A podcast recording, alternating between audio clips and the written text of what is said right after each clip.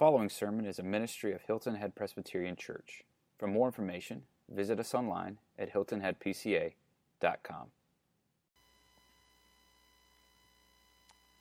Well, good morning.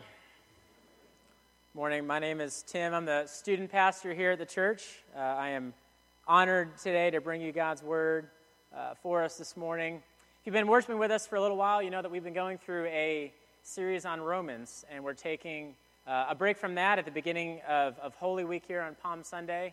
We're looking at a text uh, out of Luke that is uh, likely one that's very familiar uh, to those of you who've been in church a while and have, have sat through services on Palm Sunday, the triumphal entry. But uh, looking at it, we're going to see that, that uh, it has a lot to say to us about Christ and who he is as king. So if you would turn to your Bibles, um, also, actually, if you would like to dismiss your kids, I see them waving in the back. Sorry. Bill handled this part of the first service. I just forgot. So, kids, you can go out and uh, have your celebration time uh, with Janice in the back.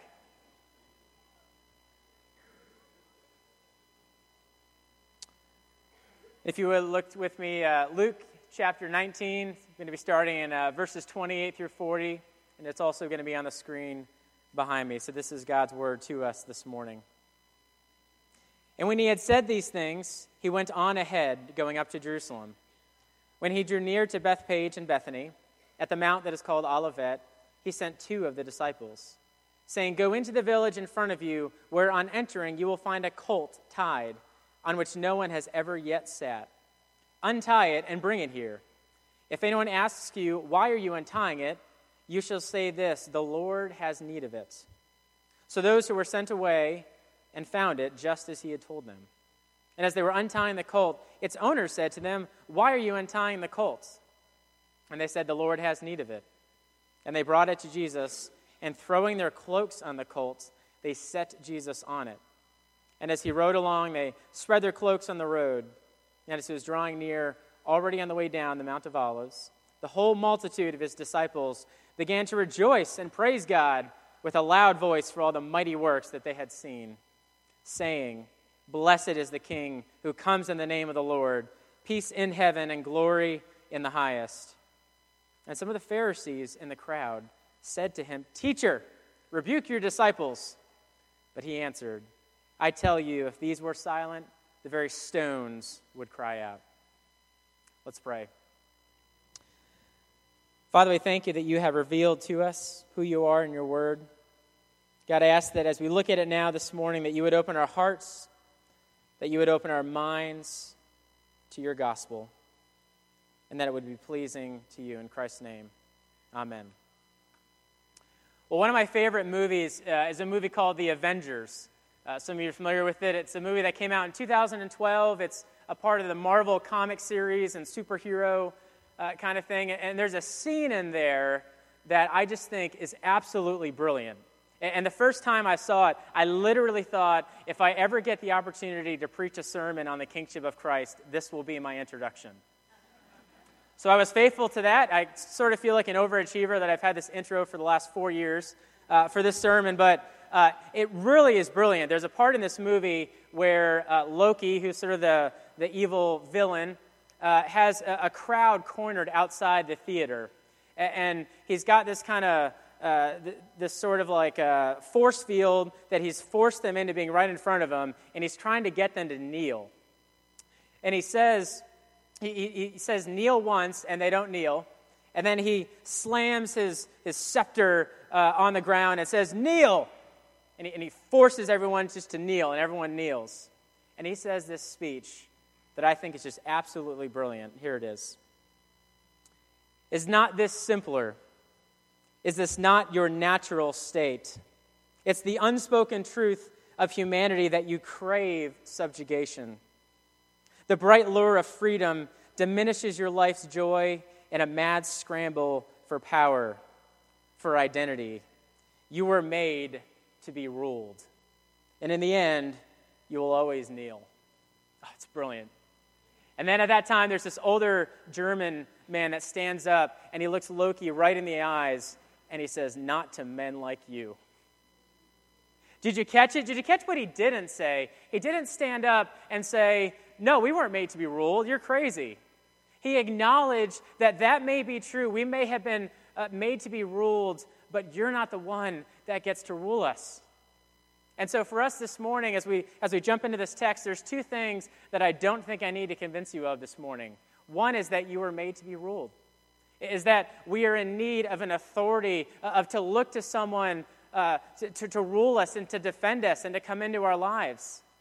And the second thing is that I don't need to prove to you that Christ is the king and the ruler, because that's an objective fact. Christ is on his throne. He has been ruling for eternity past, present, and future. We didn't elect him. It's not like we had listened to a debate where we thought this guy's policies make the most sense. Yes, we'll make you king. He has been on his throne for all of eternity, and he will be forevermore. So as we look at this text, I want to be clear about what we're doing. We're going to be looking at it to, to see if we recognize him as king. And then after that, what the appropriate response is. And so, my goal with this is that because of who Jesus is, we would recognize him as king and respond. Again, because of who Jesus is, we would recognize him as king and respond.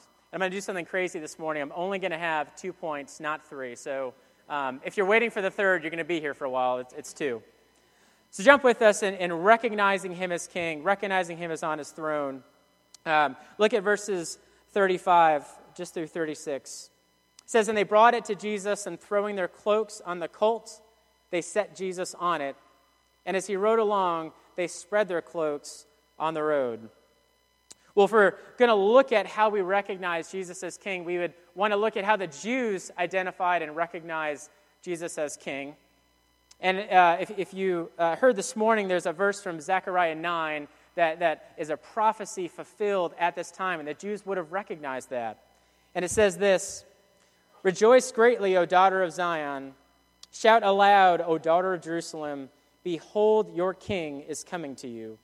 Righteous and having salvation is he, humbled and mounted on a donkey, on a colt, the foal of a donkey. So uh, you'd be excited if you were a Jew, because now here's your king coming into Jerusalem, and you would have recognized what's happening. Uh, you would have grown up hearing from your parents and your grandparents that the coming king, the coming Messiah, the one that all of Scripture is pointing to, is going to enter Jerusalem in this way. And that would have made sense to you. You would have been familiar with uh, Old Testament Israel and that there were good kings and there were bad kings and that they kept messing up and, and that this, this can't be the king that we're waiting for and that they're all pointing towards a better king. You would have been familiar with Deuteronomy 18 that says, The Lord your God will raise up for you a prophet like me from among you. From your brothers, it is to him that you shall listen. You would have known that Moses is pointing to this guy entering Jerusalem. But we have to ask did they all get it?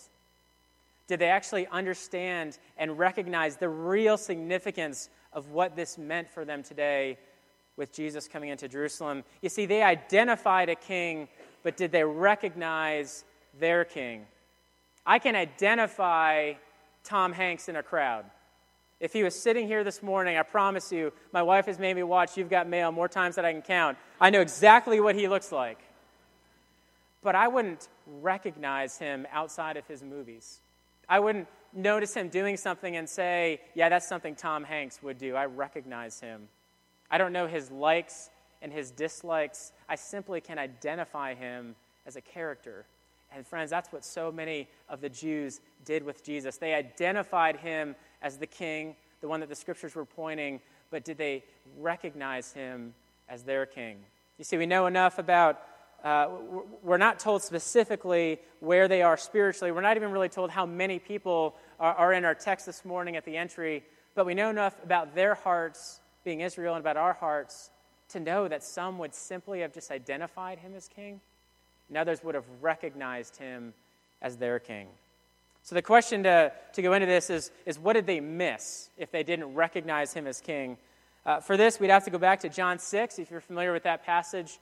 It's uh, early in, earlier in Jesus' ministry, and there's the feeding of the 5,000. He has um, five loaves of bread and two fish, and he feeds 5,000 people with it and still has enough leftovers for 12 baskets left over. And the text says this When the people saw the sign that he had done, they said, This is indeed the prophet who is to come into the world. Perceiving then that they were about to come and take him by force to make him king, Jesus withdrew again to the mountain by himself. You see, knew, Jesus knew that they identified him as a prophet, as being sent by God, but he knew that they weren't ready to understand what him being king meant for their lives. And it's not a coincidence that right after this miracle, right after Jesus did this miracle with the food, that, that the, the people in the text said, Okay, we'll make you king. You know why? Because they said, Boy, this might work out for us. This guy might come in handy. Let's make him in charge. And so immediately after Jesus has the, te- the, the part about saying, I am the bread of life, you're mixing it if you think that my kingdom begins and ends with your stomachs. I've come to bring you so much more. I've come to bring you life, and you're missing it all together, so you're not ready to see me on my throne yet. You see, Israel wanted physical deliverance.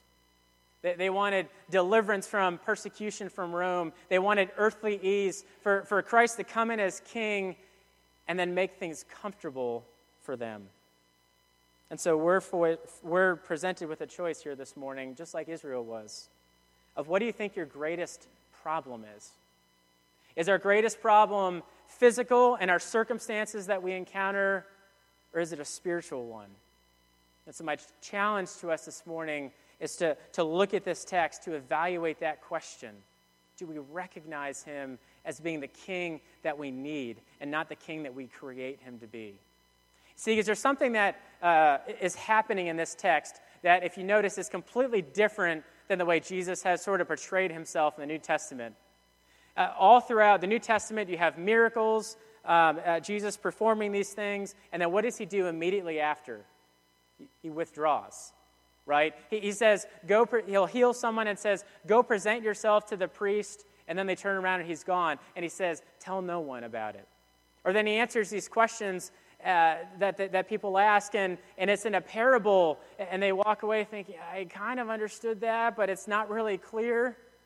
He's, he's sort of masking his ministry. And then think about this text this morning. He's not being subtle anymore. He's coming into the capital city of Jerusalem on a donkey, no less, and saying, I am now ready for you to see your king.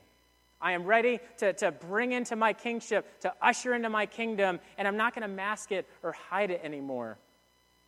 I'm now ready for you to see who I am, to see that I'm not just the king of your earthly comforts and your setbacks, but that I am the king that you actually need. You see, it wasn't a coincidence that he's riding in on a donkey. Do you realize that?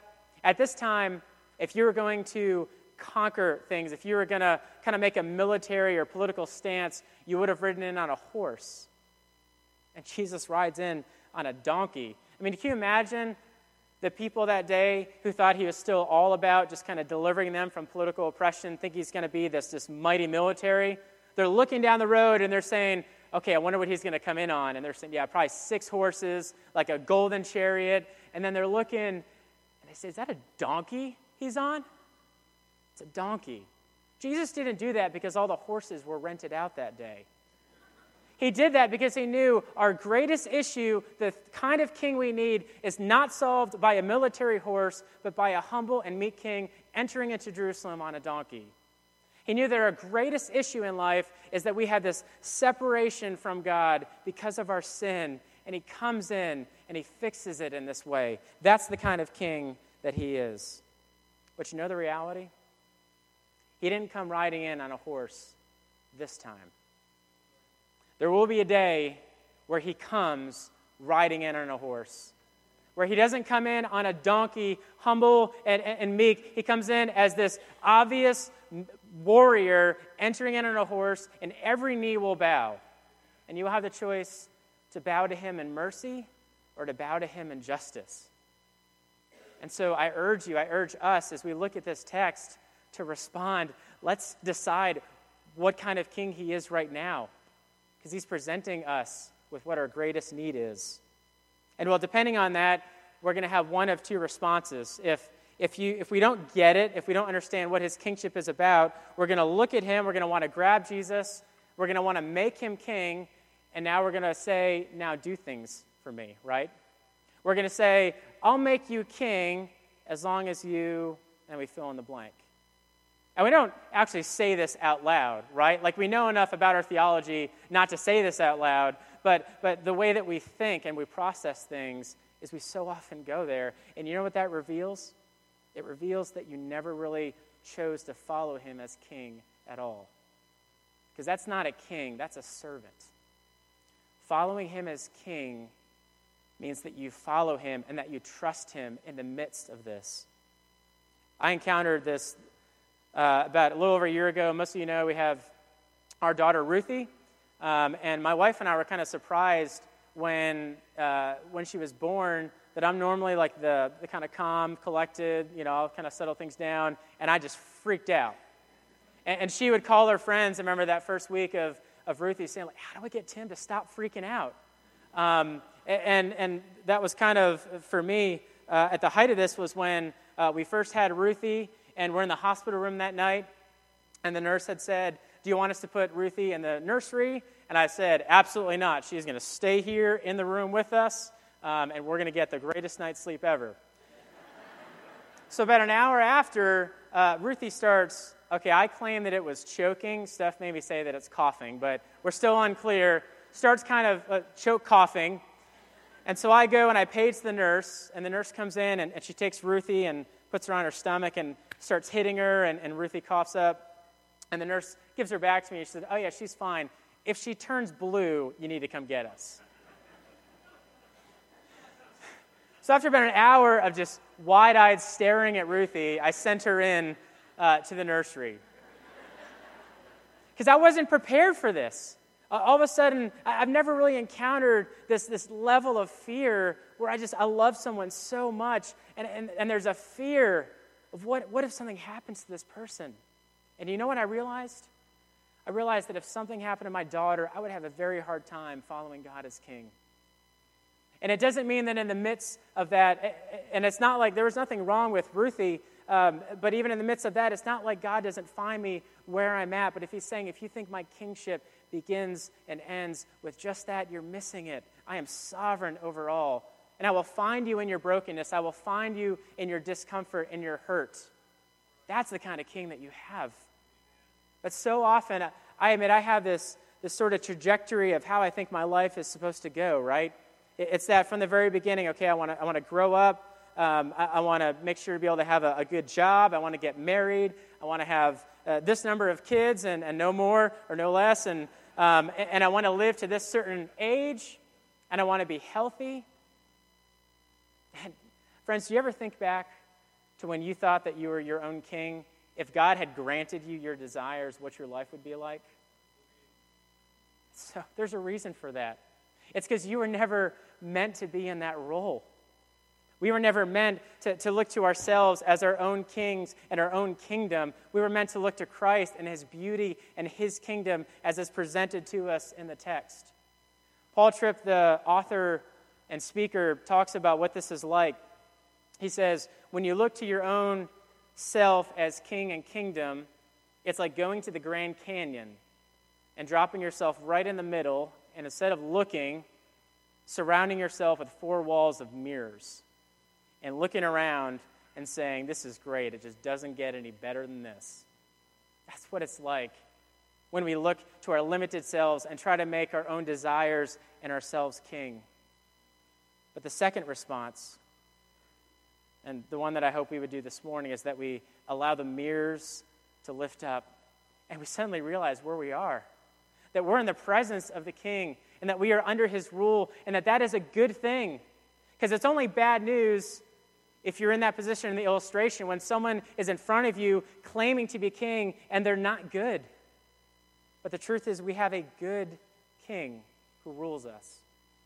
And so once we recognize that, that that's the kind of king that he comes into our lives to be, it forces us to respond.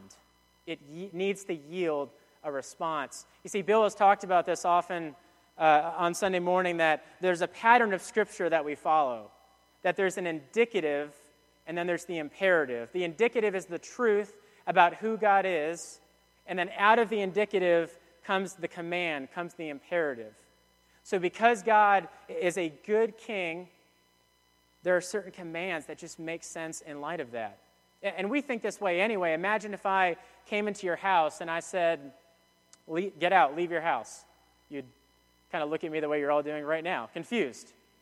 Imagine if right before that I said, Your house is on fire, get out of your house. Suddenly that command starts to make a whole lot more sense. And that's the pattern that we have in Scripture that we need to not confuse. I was reminded of this uh, last week. I got the opportunity to hang out with my family. My sister and her family came to visit us from Rhode Island. And my sister told me that when they're on their way here, they stopped at a Starbucks. And my eight year old nephew, who uh, they're online, and, and my nephew kind of has this like roughhouse relationship with his dad. And so he turns around in line and just starts like kind of hitting his dad, messing around with his leg. And then some random guy grabs him and says, What are you doing, kid? And he turns around and he sees that his dad was at the front of the line, not near him. A failure to recognize first who it is then yields the response, right? It makes sense to us. But so often we want to go with the command first. We want to say, What are we supposed to do? without reminding ourselves, Well, why do we do it? We do this, we worship God because He's deserving of our worship. So, then this last point, we see that we respond in worship. So, if you look with me, 36 through 38 says, And as he rode along, they spread their cloaks on the road. And as he was drawing near, already on the way down the Mount of Olives, the whole multitude of his disciples began to rejoice and praise God with a loud voice for all the mighty works that they had seen. So the disciples had seen who Christ was. They had known the truth. They had seen the miracles. They had listened to his teaching. And then that yielded the proper response which is presented before us Blessed is the King. And then do you see how they responded as well? It says, with a loud voice. And there's a challenge here for us this morning. You see, once you recognize the King, once you recognize that who he is uh, d- demands a response in worship, how you then worship shows if you really understood that he is King to begin with. And I'm not just so often want to take worship and we want to put it in the context of just Sunday morning, uh, just our church family. But, friends, worship is, is a lifestyle. Worship is, is how, do you, how do you respond when you go to your jobs, and how do you treat your families, and, and how do you interact with your neighbors? This is worship. Can you imagine the disciples welcoming this king halfway, like we so often do in our worship? And I was convicted of this. Imagine the, the, the, coming king entering in the fulfillment of, of all the scriptures. You're at the climax of the story of redemption. And can you imagine the disciples kind of just playing the part, greeting? No, because this king deserves all or nothing. He's either the king who is on his throne and deserves all of the glory and admiration and affection, or none at all. But there's no in between. You see, there's no third option. We've created a third option in our American evangelical circles that says that you should worship God enough to know, enough to show Him that He loves you, but not so much that you look weird doing it. Some of you know my dad, after being in the church for 50 plus years, his dad was a pastor. He worked with Willow Creek Church to bring a leadership summit to Haiti a few years ago, renounced his faith altogether, and is now one of the most outspoken and well read atheists I've ever met in my life. And do you know what? My dad understood this concept. He understood that you don't sit in church week after week nominally worshiping a God. You're either for him or you're against him. He's either your king and rules your life or you want nothing to do with him. There's no in between. And this is what the disciples knew after seeing who he was, after seeing his kingdom, after realizing that their need was spiritual and not just physical. They said, This, this yields, it demands a response that is my whole heart in worship. And this is what our lives are. And then lastly, we see that the response is spreading the kingdom. Look with me in verse 39. It says, And some of the Pharisees in the crowd said to him, Teacher, Rebuke your disciples. And he answered, I tell you, if these were silent, the very stones would cry out. I love that verse. You want to know why? Because Jesus is saying the very fact that you think people should be quiet about me means that the rocks understand the gospel more than you do. It means that the rocks understand more about why I came than you do. You're not even close to getting it. You, have turned this in to, to, to something by, by, think, by being so scared of the Romans that you fail to see the king right in front of your eyes. You see, immediately before this text, Bill mentioned it earlier, uh, before the triumphal entry, we had the raising of Lazarus. And, and you read that the Pharisees uh, were talking and they kind of met after Lazarus was raised from the dead. And they said, if these signs continue, if he, Jesus keeps doing this, more and more people are going to believe. And this is getting traction and momentum. And that's an issue because the Romans are kind of starting to talk. And they're going to hear that more and more people are having more of an allegiance to the real king than the false kingship of the Roman Empire. And so they missed the king altogether. And because they missed the king, they missed spreading the kingdom. They missed that when you follow a king, you learn what he's about. You learn what he cares about. And our king tells us that you're not supposed to be quiet about who I am. We don't have to, we can't fully go into to what this means, but uh, the kingdom of God is used 66 times in the Gospels. The kingdom of God, it's, it's the idea that we're in the already and the not yet. That, that Christ has come and has ushered in his kingdom, and that Satan is being uh, restrained, and that we are now citizens of heaven, that we have victory over sin, but that we're still waiting for something. We're still waiting to go fully home. We're still waiting, waiting for the final uh, consummation of, of God's kingdom to be fully realized in the new heavens and the new earth. And so now we're at this in between point where we just, we kind of wait. And in the meantime, we have the, the awesome honor and privilege to worship this king who we're going to be with for eternity. And you know what the crazy thing is? We don't really tell people about it. And why? I think if we're honest, because if you're like me, you know why. I get the opportunity a lot. I'm one of those annoying cyclists that you all honk the horn at uh, on the island, so I'm, I'm sorry. But uh, during cycling, I get the opportunity to, to so often uh, just spend eight, nine, ten hours during the week with guys who, who haven't heard the gospel and as soon as they hear that I'm a pastor, they, they have questions, right? They kind of want to, you know, any, it's like anything they've ever wondered about God, they now try to get out during those rides. And, and honestly, I'm all the time presented with the opportunity to share the gospel. And I confess that I often don't. I rarely do. And, and the reason why I don't, that I was convicted this week, is the same reason why the Pharisees thought the gospel shouldn't be spread. Well, what if I'm persecuted? What if people think I'm weird? What if I'm known as, as that guy at work or that student in school that just keeps talking about who Christ is? You see, unlike the Pharisees, we believe in God, we recognize Him as Savior, but so often we're guilty of having the same attitude that caused Jesus to say, If you're silent, the very rocks would cry out. My prayer for us as a church, as a community, is that the rocks of Hilton Head would not have to cry out about the kingdom of God because we were silent. In conclusion, I want to, uh, I shared already that a little over a year ago we had our daughter Ruthie. I have, if you know me at all, I have always looked forward to having kids. I love kids. I was just so excited um, with my wife Steffi and I, we found out we were pregnant. And leading up to that day, there's this, this amazing anticipation and excitement um, and it turns out it's nothing like the movies uh, presented that it is. Um, but I was just so excited and didn't know what to expect. And then we, we, uh, she was born, and, and it was just this wonderful time and celebration. But you know what the most amazing, I can honestly say this, the most amazing joy that I have experienced as a parent has been? It's when Ruthie recognized me. It's when she looked at me and smiled for the first time, and I got to say, Steph, that wasn't gas, that was actually a smile. It's when she recognized me. You see, there's this, this weird thing as a parent where uh, right after having Ruthie, I'd have a friend say, So, what's it like? What's it like being a dad? And I'd say, It's, it's amazing, but I don't really know if she prefers if I'm even in the room or not. And, and now to, to have this, this joy, I just I love coming home and, and her, her face smiles and just lights up, and she's in her walker, and she awkwardly, clumsily, like, just kind of runs towards me, and she recognizes who I am.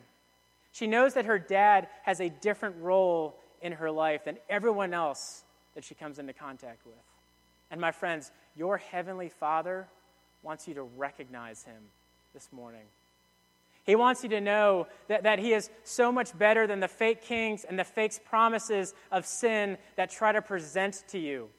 He wants you to know that, that we're going to have a tendency to look to other kings and other rulers as being Lord of our lives. He wants you to know, just like I want, I long for Ruthie to know how much I love her, that I would die for her, that I love her unconditionally. God wants you to know that His promises are true, that, that He loves you more than you can even think is possible. Because Ruthie doesn't even understand how much I love her. How much more does our Heavenly Father love us? And it's only when you recognize what His kingship is, what He actually did, that we respond in worship this way. Would you pray with me? Heavenly Father, we long for the day when our faith isn't necessary. When we can finally see you face to face and we see you sitting on your throne. God, I, I, confess, I so often go through the motions of recognizing you as King and then acting as if it doesn't matter. But God, this morning we, we thank you that it is you who is holding on to us and not the other way around. That we are dependent on your faithfulness to us and that we rest in this because you are a faithful, good King who rules over us. And we pray that at the beginning of, of celebrating this Holy Week, today that our response would be to fall down and worship before our King. I ask this in Christ's name. Amen.